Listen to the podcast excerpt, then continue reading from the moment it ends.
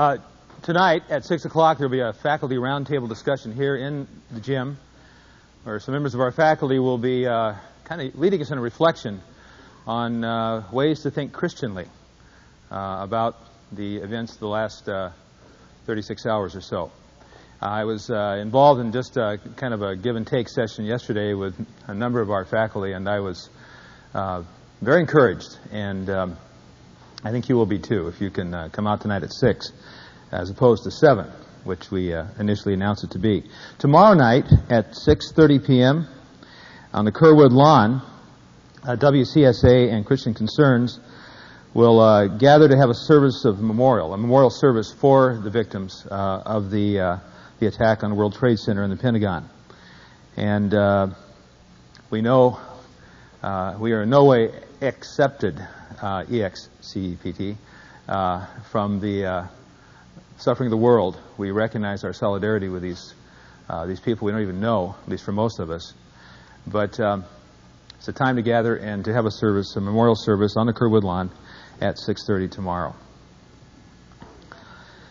The story you're about to hear is one of the great short stories in all of literature. It takes place just, uh, well, the third day after the crucifixion of Jesus Christ, the darkest moment in history. And uh, it's a wonderful story.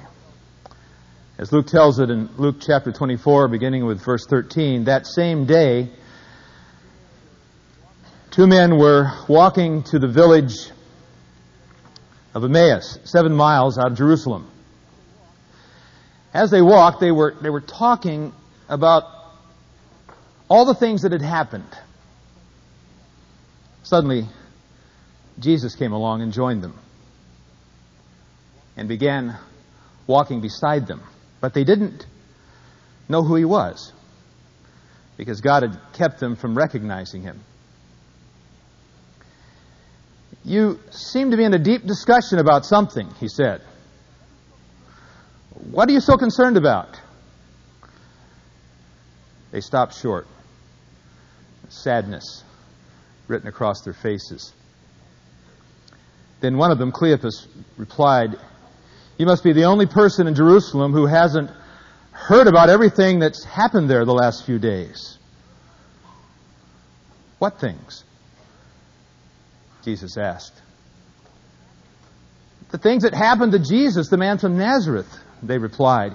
He was a prophet who did wonderful miracles. He was a mighty teacher, highly regarded by both God and all the people. But our leading priests and other religious leaders arrested him and handed him over to be condemned to death, and then they crucified him. We had thought he was the Messiah who had come to rescue Israel. All this happened three days ago. And then some women from our group of his followers were at his tomb early this morning, and they came back with an amazing report. They said his body was missing and that they had seen angels who told them that Jesus is alive. Some of our men ran out to see, and sure enough, Jesus' body was gone, just as the women had said. You are such foolish people, Jesus said to them. You find it so hard to believe all the prophets wrote in the scriptures.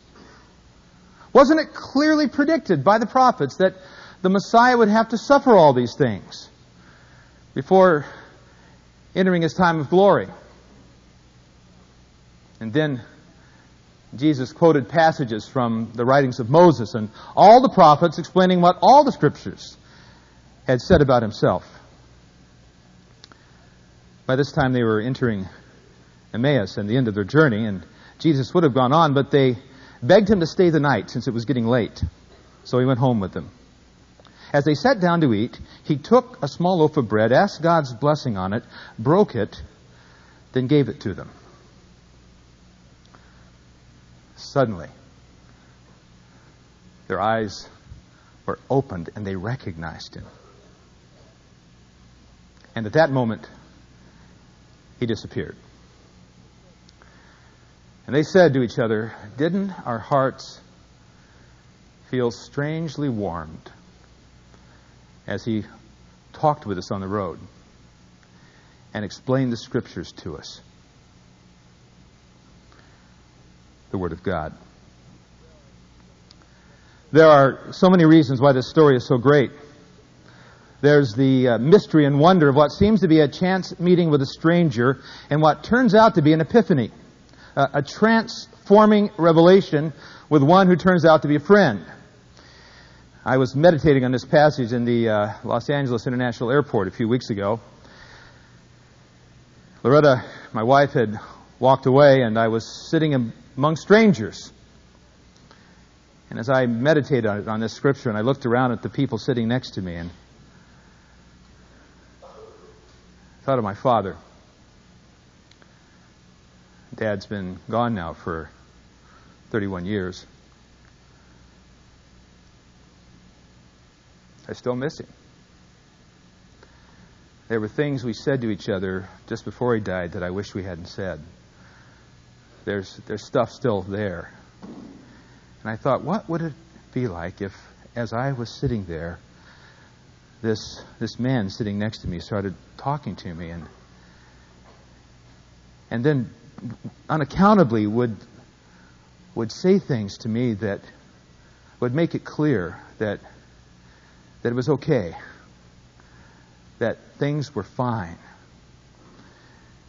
And I'd, I'd, I'd be warmed inside, and, and then he'd get up to catch his plane, and I, I'd follow him just a bit, and as he went down the ramp, he turned around.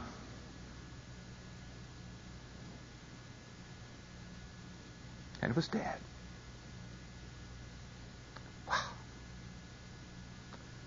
may be gone. That's the story. Or maybe, maybe you're digging through the rubble of the World Trade Center. You're a fireman, you've been up 24 hours, and some of your buddies are gone. And a stranger walks up and starts talking. And suddenly everything's different. And, and you look at him and you realize he's one of your friends, but he's gone. This is a great story because of the mystery and the, the wonder of, of what seems to be just random, and then suddenly it's so obviously God. There's the joy of seeing the worst that could happen turn out to be the very best. But what so touches me is the miracle of how Jesus makes sense of these men's lives. How does he do it?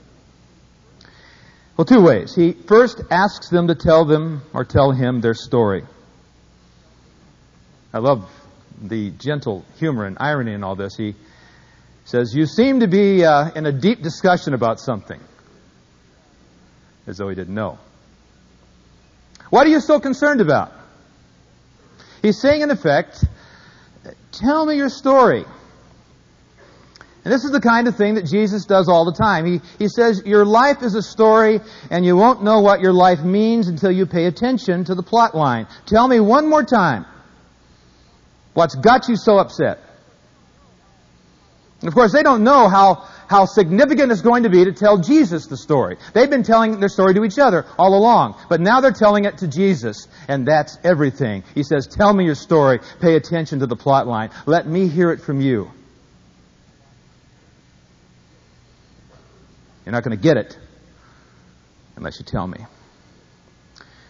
In the extreme, you'll be like the man in the perplexing, and I think, brilliant film Memento. He's so confused about who he is. His sense of identity is so tenuous that he carries little clues in his pockets, little Polaroid snapshots. He tattoos what little grasp he has on himself to his body. And some of us live our lives kind of that way. And when he asks them to tell their story, he says, or they say, you, you have to be the only person alive who hasn't heard what's been going on. What things? Asked Jesus. And again, the irony and the humor. Well, the things about Jesus, the man from Nazareth. They're telling Jesus the things about Jesus. But they're telling it, and that's the thing. Jesus is saying, Your life is a story, and I really am interested in it. Now, stay with this. As I quote Psalm 139, verses 15 and 16. David writing about his relationship to his Creator. He says, You watched me as I was being formed in utter seclusion and as I was being woven together in the dark of the womb. You saw me before I was born. Every day of my life was recorded in your book. Every moment was laid out before a single day had passed. Every day of my life was written in your book before I lived it. And now Jesus comes along and says, I love this. Read to me from the book that I wrote. Or the prophet Jeremiah, in the face of horrific, horrific disaster, rise during the night and cry out. Pour out your hearts like water before the Lord. Lift your hands to Him in prayer. Now, I'm a pastor and I counsel sometimes. I don't know if I'm any good at it. I just, I just want to represent Jesus. And I think the best thing I can ever do with anybody, if you come to see me someday, the best thing, let me tell you ahead of time, what I think is the best thing I could ever do is you tell me your story. If somehow, by the power of the Holy Spirit, as you read the book of your life to me, in the presence of Jesus. That you would begin to see His grace has been there all along. That He would give you eyes to see what you haven't been able to see up to that point, that you would see His presence. Your life is a story. It really matters to Him. He wrote it. Tell Him. And you'll need to live that life. You'll need to live the questions of your life before his answers will make any sense. One of my favorite novels is Love in the Ruins by Walker Percy. Um, we kind of pass books around in our family, and uh, and Andy and I had read it, and uh, Dan wanted to read it, and he made that known one night, and and Andy and I looked at each other and said, that book's got the greatest ending. I know. And we opened it up and started to read it. Of course, Dan shouted, Stop! Stop! Stop! Because if you read that ending, well, number one, I won't get the ending because I don't know the story. And you'll ruin the story by giving me the ending. You have to live the story before the ending can be great. Or to switch the metaphor, uh, Soren Kierkegaard talks about a bunch of schoolboys. I imagine them to be junior hires. Uh, sneaking into their math teacher's office and stealing the answers to the math test before the test is given. They, they, they memorize the answers in order. They take the test. They get an A on the test. And an F in math. And some of us are very young, we have a lot of very good answers, true answers. We know the end of the story. But hear me. You have to live the story. You have to live the questions before the answers are all that they can be. So Jesus says, Tell me the story. You know, the best advice I ever got on the Christian life is a man who told me once, Ben, if you're dry, if you're depressed, if you're angry, if you're confused, don't talk to others about it more than you talk to Jesus about it.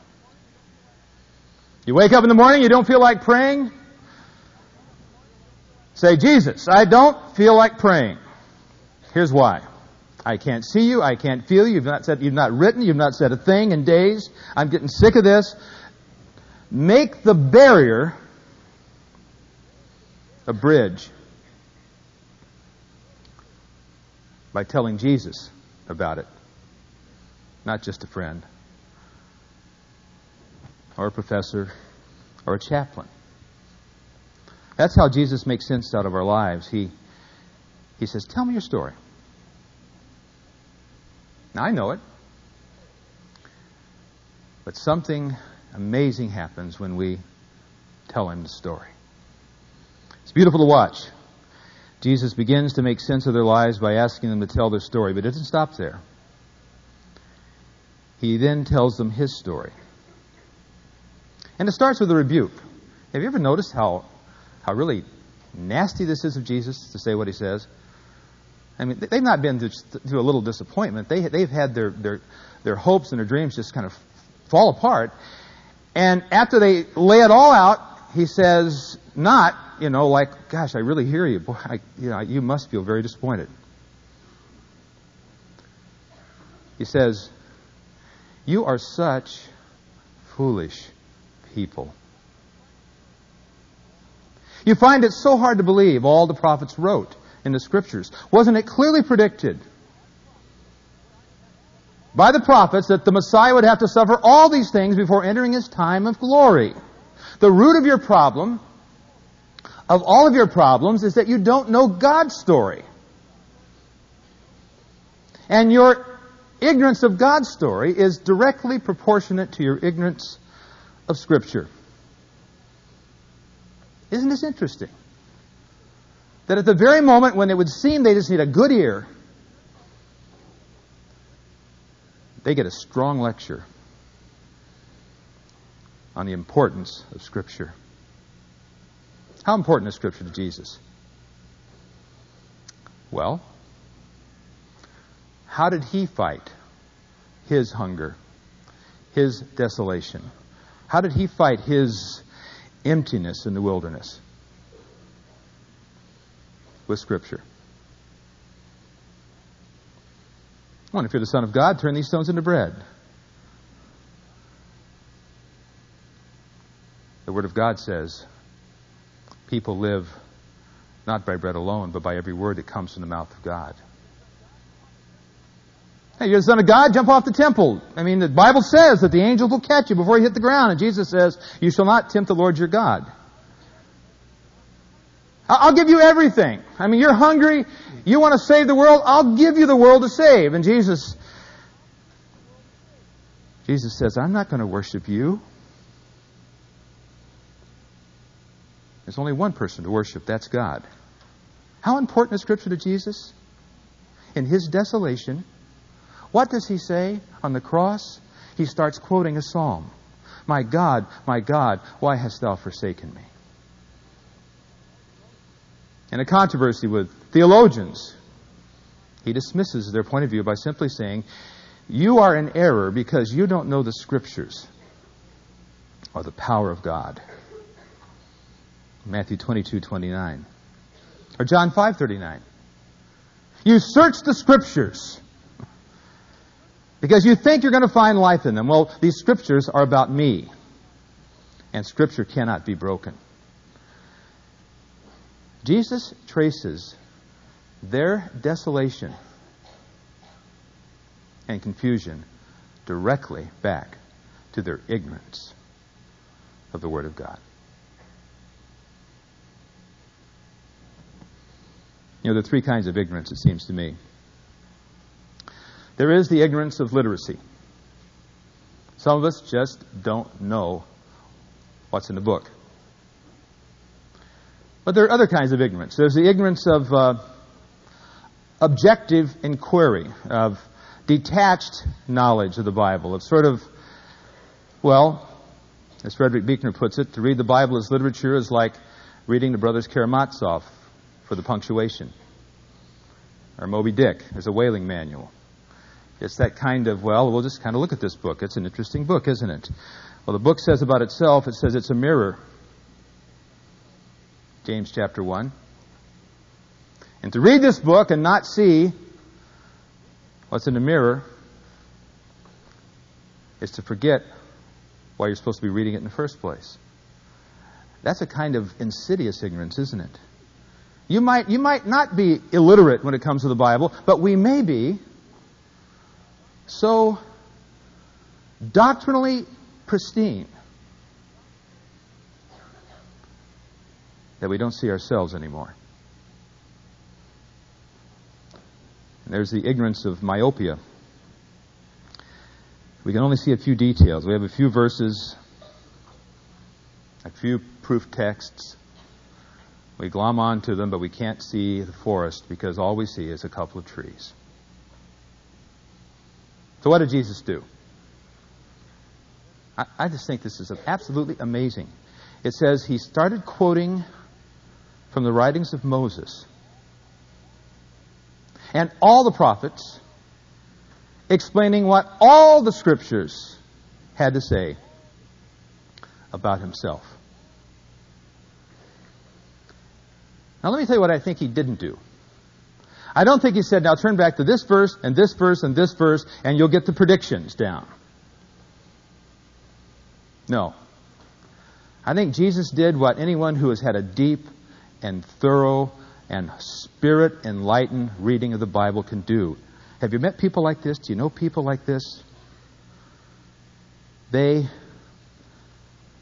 they've got it all. I mean, they don't have all the details, but they know what it's about from the beginning to the end. It's about God's purposes for His people. It's about God wanting to make, make us a little lower than Himself and to give us authority over creation. It's about how we blew it and how we dropped the ball and how, how sin and death came into the picture. It's about how God saved the people by death, by the, by the blood of a lamb. It's about how people forget it over and over and over again and how God stays with them and how throughout the whole story there's suffering and suffering and suffering and it's finally by suffering that He saves us. Now, you don't get that if you got a verse here and a verse there. No. You read the Bible for all it's worth. I think some of us, and certainly part of my life, I, I treated the Bible like Tabasco sauce. Um, I like Tabasco sauce, so don't think that's bad. I've been known to carry a bottle with me in my pocket to uh, liven up food. And Tabasco sauce makes backpacking food taste good. You know, it's just little. And I've treated the Bible that way. Just uh, something to kind of liven up my life. Here's how I think the Bible ought to be used. It ought to be used like marinade. We eat a lot of meat in our house, and we always get the bargains. Some of the bargains aren't such great bargains because the meat's kind of tough and not very tasty. But you want to make a good piece of meat, really good, just slather it with mesquite marinade. Make it sit there for, for a day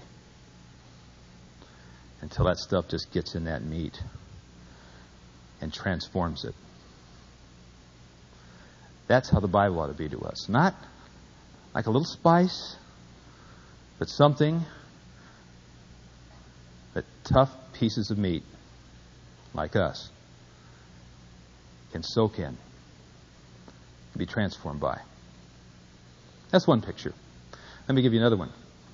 Uh, the man's probably dead by now. His name is Carl Sharsmith. He, when I when I met him 15 years ago, well, he was in his late 80s, and he was a guide at Tuolumne Meadows in Yosemite.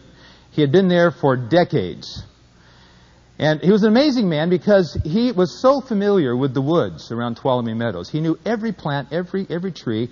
He knew it so well that, in fact, he told us when he was a young man, he would go out and he would get so familiar with the trees that he would, he would blindfold himself and go out at night and simply by touch and by smell, he could tell you exactly what the plant was in the tree. Now, imagine us. We're on a little tour of Tuolumne Meadows walking through the woods with our little nature books. and there you have it again the difference between Tabasco and marinade. Had our little books, and we're trying to identify the mysteries. And we're walking with a man who knew them intimately. That's how we should know the Scriptures. That's why Jesus chided these men, and he chides us. Because you see, our stories don't make any sense until they fit in. And we see how they fit in with the big story. I mean, the, the meaning of life, its depth, its significance, the, the meaning of evil in the world. How can we possibly live our lives in this world unless we know the big story? Well, I want to close with a story from C.S. Lewis's children's story, The Horse and His Boy. Shasta is on a kind of a run-down horse, and he's lived a very hard life. He's been an orphan. He's been chased by lions and wolves. He's been chased by his enemies. He's gotten away from them all. He's on a high mountain pass, and he's wondering what's going to happen next. The road kept on getting to somewhere in the sense that it got to more and more trees, all dark and dripping, and to colder and colder air. And strange, icy winds kept blowing the mist past him, though they never blew it away. If he'd been used to mountain country, he would have realized that this meant he was now very high up, perhaps right at the top of the pass. But Shasta knew nothing about mountains. I do think, said Shasta, that I must be the most unfortunate boy that ever lived in the whole world. Everything goes right for everyone except me. Those Narnian lords and ladies got safe away from Tashbaan. I was left behind. Aravis and Bree and Hwin are all as snug as anything with that old hermit. Of course, I was the one who was sent on. King Lune and his people must have got safely into the castle and shut the gates long before Rabadash arrived, but I get left out. And see if you can identify with this line. And being very tired and having nothing inside him, he felt so sorry for himself that the tears rolled down his cheeks. What put a stop to all this was a sudden fright. Shasta discovered that someone or somebody was walking beside him. It was pitch dark and he could see nothing. And the thing or person was going so quietly that he could hardly hear any footfalls. What he could hear was breathing. His invisible companion seemed to breathe on a very large scale. And Shasta got the impression that it was a very large creature. And he had come to notice this breathing so gradually that he had really no idea how long it had been there. It was a horrible shock. It darted into his mind that he had heard long ago that there were giants in these northern countries.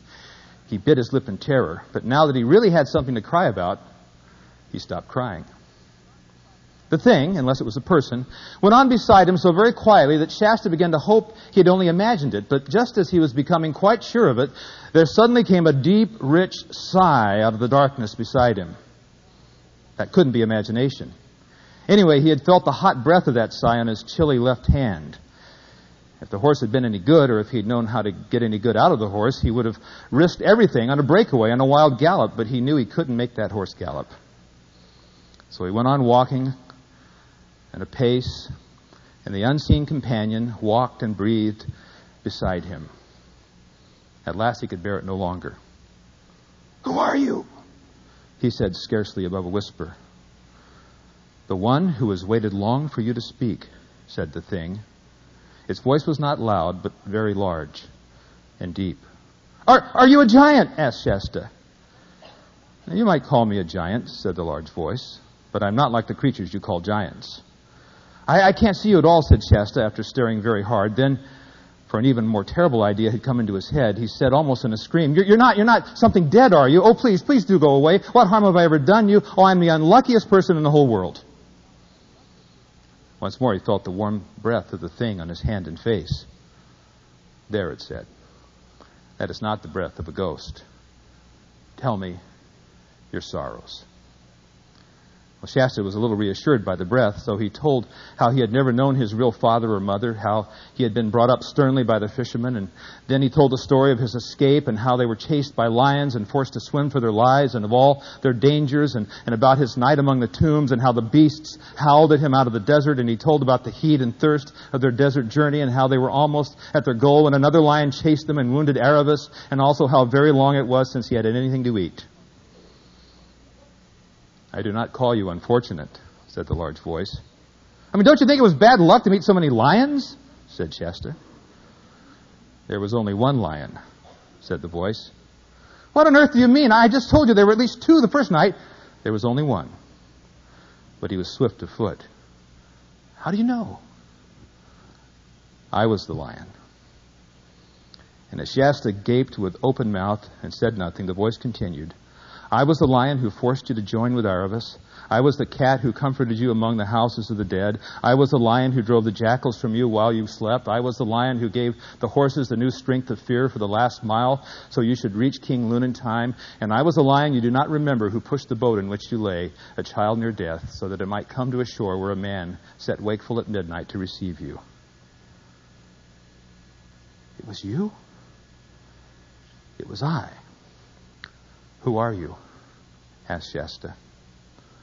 Myself, said the voice, very deep and low, so that the earth shook. And again, myself, loud and clear and gay. And then the third time, myself, so softly you could hardly hear it, and yet it seemed to come from all around you as if the leaves rustled with it. And Shasta was no longer afraid that the voice belonged to something that would eat him but a new and different sort of trembling came over him, and he felt glad too. And as the mist parted, he saw the lion. The lion who had been with him at every turn of his life, at every moment of his life.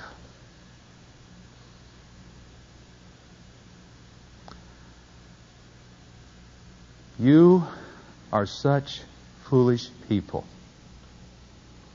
You find it so hard to believe all the prophets wrote in the scriptures. My passion for this school, my passion for my work, is that your hearts would burn as you learn the scriptures that you would know the story, the big story, and that you'd find your stories in it. That you would be able to face and live and think and feel as men and women who know the God who makes all things, from whom all things come, and to whom all things must go. God all in all. Know His Word. Live by His Word. Father, thank you for a day in which we are forced, perhaps in ways we would not normally have done, to understand what it all means. Oh, there's so little we understand, but we do know this that in you are all the treasures of wisdom and knowledge. And so, Father, teach us as we wrestle to know the Word of God deeply and thoughtfully. In Jesus' name and for His sake. Amen. You're all dismissed.